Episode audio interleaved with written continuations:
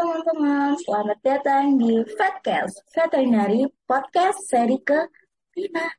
Kenalin, aku Alfi dari Departemen Kasat dan FKH UNER. Nah, aku mau sedikit cerita nih teman-teman. Tadi tuh aku habis nonton mukbang seafood hidup gitu ya. Karena ini kalau kita lihat itu banyak banget platform di sosial media yang saat ini udah jadi tren konsumsi seafood hidup yang bisa dibilang ini tuh cukup ekstrim gitu ya dan sudah berkembang di kalangan masyarakat di beberapa negara nih. Kayak misalnya itu udang atau cumi itu disajikan secara mentah bersama saus pedas dan bawang putih. Aduh, pokoknya ini emang bikin ngiler gitu ya bayanginnya.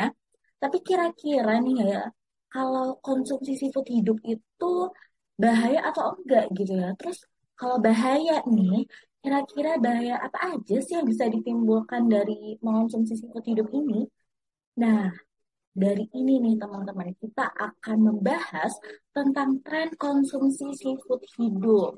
Dan saat ini saya sudah bersama dengan salah satu dosen kesehatan masyarakat veteriner dari Fakultas Kedokteran Hewan Universitas Erlangga, yaitu Dr. Hewan Adiana Mutamsari Tanggung magister veteriner yang tentu akan menjawab pertanyaan kita tadi nih teman-teman. Baik, selamat datang Dokter Adiana. Bagaimana kabarnya dokter? Halo Mbak Rahma dan semuanya, senang sekali kita berjumpa. Kali ini Alhamdulillah masih dalam keadaan sehat semuanya ya, dan semoga selalu diberikan kesehatan. Alhamdulillah, amin dokter. Semoga teman-teman di sini juga sehat-sehat semuanya begitu ya. Baik, kalau begitu kita langsung saja ya dokter, karena teman-teman ini pasti gak sabar nih menunggu penjelasan dari dokter. Nah, tadi ini udah disinggung sedikit dokter tentang tren konsumsi seafood hidup yang saat ini udah banyak dilakukan oleh masyarakat. Menurut dokter Adiana sendiri, bagaimana nih sudut pandang dari dokter hewan mengenai hal tersebut? Ya, memang mengonsumsi makanan seafood hidup sangat menarik bagi para konsumen, baik usia muda maupun tua, seperti yang disampaikan Mbak Rahmat tadi. Seorang dokter hewan memiliki peran dalam mencegah hewan agar tidak terinfeksi penyakit dan mampu menanggulangi penyakit melalui terapi, eradikasi, maupun juga e, memiliki peranan penting dalam menjamin keamanan bahan pangan asal hewan yang nantinya akan dikonsumsi oleh masyarakat. Keamanan bahan pangan asal hewan ini nanti banyak, pastinya banyak ya. E, terkontaminasi atau uh, ini uh, menimbulkan berbagai penyakit yang menularkan yang sifatnya itu bisa zoonosis dan menyerang ke manusia jika mengonsumsinya. Banyak penyakit itu disebabkan karena bakteri, parasit, maupun virus. Dokter hewan memiliki kewajiban di antaranya itu harus menyediakan pangan asal hewan yang um, asuh, aman, sehat, utuh maupun halal, di mana harus mampu menjaga ketersediaan pangan itu dari farm to table. Jadi perlu pengawasan ketercukupan pangan, kemudian keamanan pangan oleh dokter hewan yang harus dilaksanakan sejak dini, yaitu dari pengadaan hewan hingga sampai nantinya dikonsumsi oleh konsumen. Hal yang memang mengkhawatirkan jika mengonsumsi seafood mentah yaitu terdapat penyakit menular yang sifatnya zoonosis ataupun terdapat zat-zat kimia yang membahayakan karena terkadang laut itu tidak terjaga sehingga tercemar akan polusi sebagai contohnya eh, adanya pencemaran merkuri, kemudian terdapatnya hormon atau residu antibiotik yang terdapat pada seafood mentah yang nantinya akan termakan oleh manusia dan akan membahayakan bagi kesehatan. tantangan yang memang sedang dihadapi oleh seorang dokter hewan yaitu kesiapan dokter hewan pada posisi yang strategis sebagai nantinya pengambil kebijakan strategis yang mana dokter hewan harus mampu bertindak sebagai agen of change. Eh, mampu memahami eh, kondisi veteriner dengan baik, kemudian eh, undang-undangnya, serta mampu mengangkat eksistensi profesional seorang dokter hewan dalam kancah secara global. Selain itu juga menempatkan peran di lapangan yang nantinya tidak hanya berfokus pada hewan, tapi juga dalam menangani serta mencegah paparan dari berbagai kasus penyakit yang ditimbulkan dari pangan asal hewan, khususnya seafood, dengan secara terus melakukan pengembangan dan penelitian untuk mengantisipasi dan mencegah permasalahan yang memang sedang terjadi. Jadi memang seorang dokter hewan harus dapat mengambil bagian dalam upaya pengendalian penyakit di Indonesia, pemahaman tentang pencegahan paparan suatu penyakit ini akan menjaga kelestarian dan kesehatan baik dari hewan maupun manusianya. Nah, ternyata ini bisa menimbulkan zoonosis ya dokter. Nah, kalau kita lihat dokter dari perbandingan gizi seafood mentah dan juga seafood yang sudah diolah itu sendiri bagaimana ya dokter?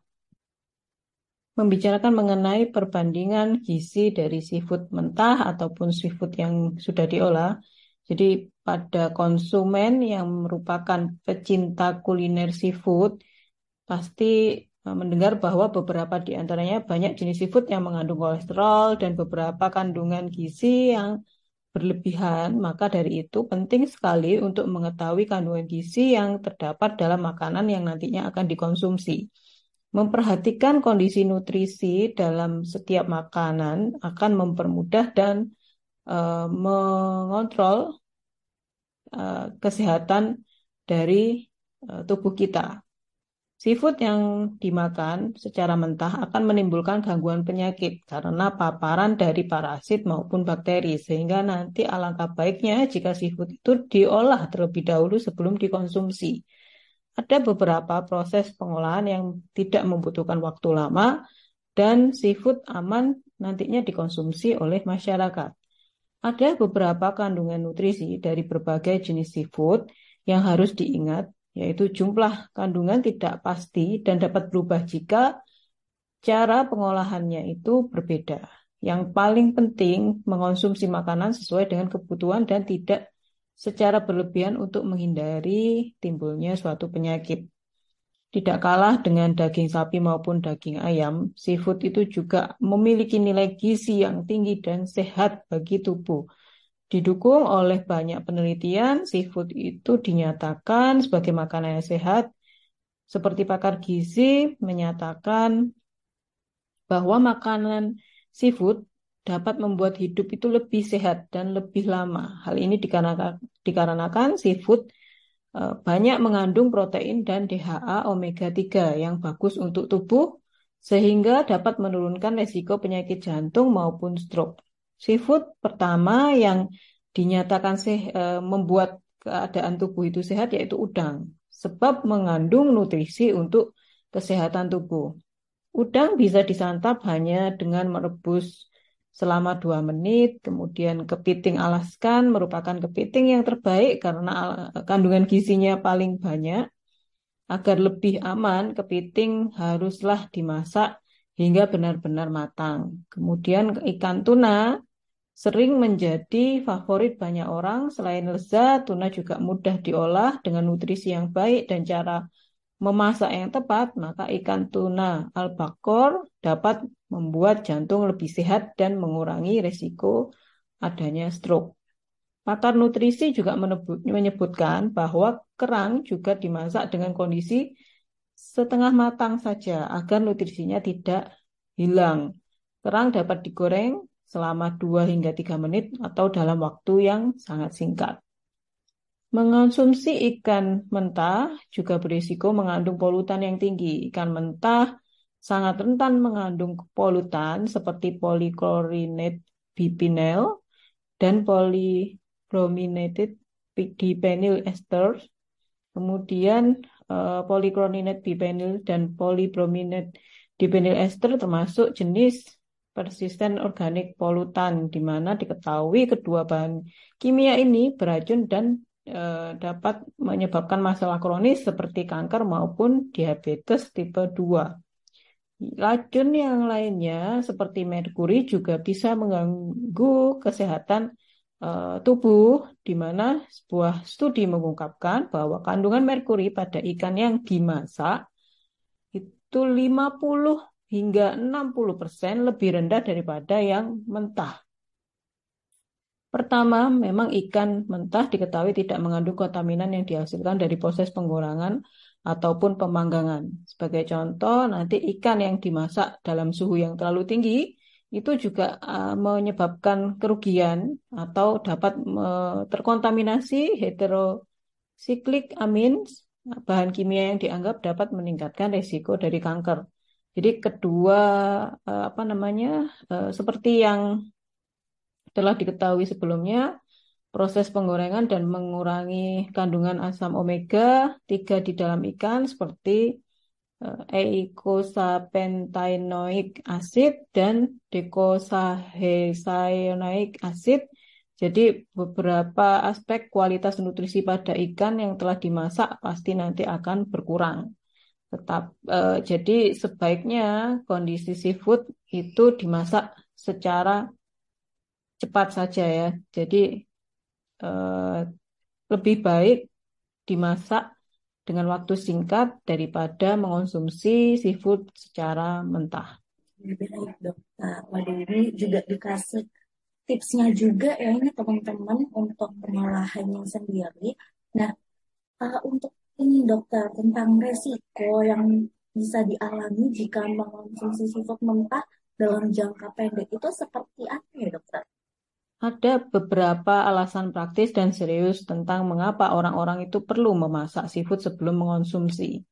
Alasan utamanya adalah dengan memasak ikan sebelum memakannya dapat membunuh bakteri, parasit pada seafood yang dapat menyebabkan penyakit. Meskipun demikian, beberapa orang lebih menyukai tekstur dan rasa seafood yang mentah. Mengonsumsi ikan mentah sangat populer di Jepang dan dijadikan sebagai bagian dari hidangan seperti sushi dan sashimi. Bahkan di Korea, penikmat gurita memakan secara hidup-hidup. Hal ini ternyata sangat membahayakan karena tentakel dari gurita dapat menempel di tenggorokan sehingga dapat menyebabkan tersedak dan banyak kasus fatal terjadi kematian dan lagi gurita ini tuh tidak higienis serta gurita akan merasakan kesakitan. Makanan laut mentah yang sehat maupun beku dapat mengandung bakteri seperti salmonella, kemudian listeria dan cacing pita, di mana parasit cacing pita maupun e, cacing gelang, cacing pipih memiliki resiko infeksi cacing gelang lebih tinggi ketika pada seafood air tawar seperti makarel maupun salmon dan infeksi parasit lebih sering disebabkan karena cacing pita. Infeksi ini juga dapat menyebabkan kalau jangka pendeknya yaitu kram perut, diare, mual, serta kelelahan dan juga eh, hal ini dapat menyebabkan foodborne disease yang memang sangat-sangat merugikan bagi konsumen. Tadi kan udah jangka pendek kan dokter. Kalau sekarang ini uh, resiko mengonsumsi seafood mentah dalam jangka panjang ini dokter kira-kira bagaimana ya dokter? Resiko memak mengonsumsi seafood mentah dalam jangka waktu yang panjang, hal ini bisa menjadi pertanyaan yang terlintas bagi sebagian orang yang akan memakan uh, bahan dasarnya itu masih mentah ya. Tidak bisa dipungkiri, memang ada masalah kesehatan yang bisa menyerang setelah nantinya kita mengonsumsi seafood mentah, di antaranya parasit maupun bakteri. Perlu diingat, parasit menempel di uh, hewan yang uh, untuk bertahan hidup. Kemudian uh, awalnya jenis parasit ada yang tidak menimbulkan gejala serius, tetapi ada pula yang nantinya berdampak buruk terhadap kesehatan dalam jangka panjang. Infeksi parasit menjadi masalah kesehatan terbesar di banyak negara tropis. Orang-orang yang terjangkit infeksi parasit biasanya e, melalui air minum, makanan yang tidak dimasak dengan baik, maupun mengonsumsi seafood yang mentah. Ada beberapa infeksi parasit yang dapat saja dialami seseorang setelah mengonsumsi ikan mentah atau tidak dimasak secara sempurna. Hal ini terkadang dapat menyebabkan reaksi imun yang berat, sehingga orang yang terjangkit akan mengalami peradangan, sakit perut, maupun muntah-muntah. Reaksi infeksi ini akan tetap muncul meskipun kadang cacing sudah mati ketika seafood dikonsumsi. Hal ini sangat membahayakan bagi kesehatan tubuh si konsumen. Infeksi lain pada seafood yaitu di antaranya bakteri uh, yang nantinya memang seafood harus dimasak sampai matang untuk menghindari resiko keracunan makanan ataupun mengalami infeksi dari bakteri. Gejala utama dari masalah keracunan makanan adalah perut terasa nyeri, pusing, muntah-muntah, dan diare. Bakteri yang jahat yang memang memiliki potensi hidup di seafood mentah yaitu ada Listeria, Vibrio, Clostridium, dan Salmonella. Meskipun begitu, untuk orang-orang yang kondisi tubuhnya yang sehat, risiko keracunan makanan dari mengonsumsi ikan mentah itu cukup kecil. Kelompok yang sangat beresiko tinggi mengalami keracunan makan e, dari ikan mentah, e, apa namanya seafood mentah, biasanya itu eh, orang-orang e, dengan sistem imun yang lemah atau memiliki penyakit bawaan. Dan juga ada orang yang memang sudah lanjut usianya maupun uh, terjadi pada anak-anak.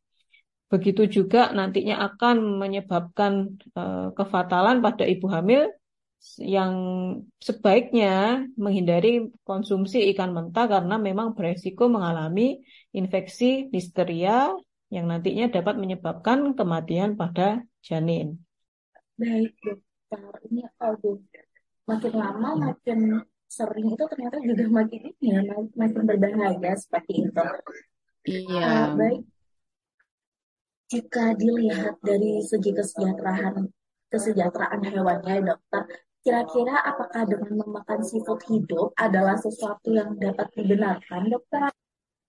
Sebagai seorang dokter hewan, memang perlu mengkampanyekan prinsip dari kesejahteraan hewan, yaitu uh, bebas dari rasa lapar dan haus, bebas dari rasa tidak nyaman, bebas dari rasa sakit, luka maupun penyakit, bebas dari rasa takut dan stres, dan bebas dari mengekspresikan tingkah laku alamiah, di mana alangkah baiknya jika mengonsumsi seafood tidak dalam keadaan hidup-hidup. Hal ini untuk mengurangi rasa sakit dari hewan tersebut dan menyebabkan keamanan pangan akan terjamin pada konsumennya karena terhindar dari paparan e, bakteri maupun parasit yang nantinya akan menyebabkan e, suatu kefatalan, sakit hingga kematian.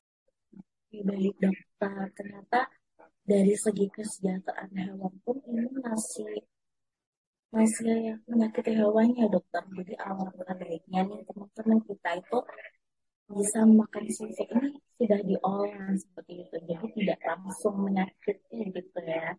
Nah ini dokter yang terakhir nih kan ini banyak ya.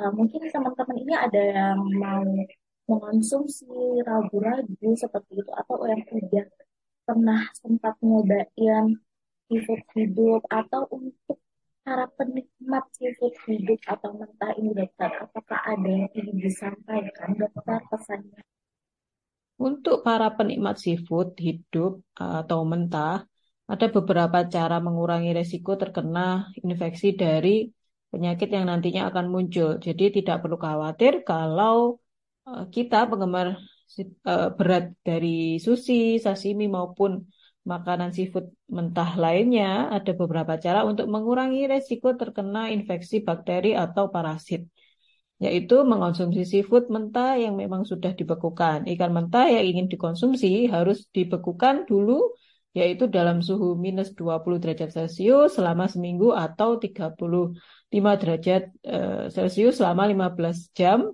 Sebab proses pembekuan secara efektif akan membunuh parasit. Akan tetapi perlu diingat, freezer kulkas di rumah itu tidak sedingin uh, suhu minus 20 derajat Celcius. Sehingga sebaiknya mengonsumsi seafood mentah yang sudah dibekukan itu ketika di uh, ini ya apa namanya uh, toko yang memang menyediakan freezer minus 20 derajat Celcius.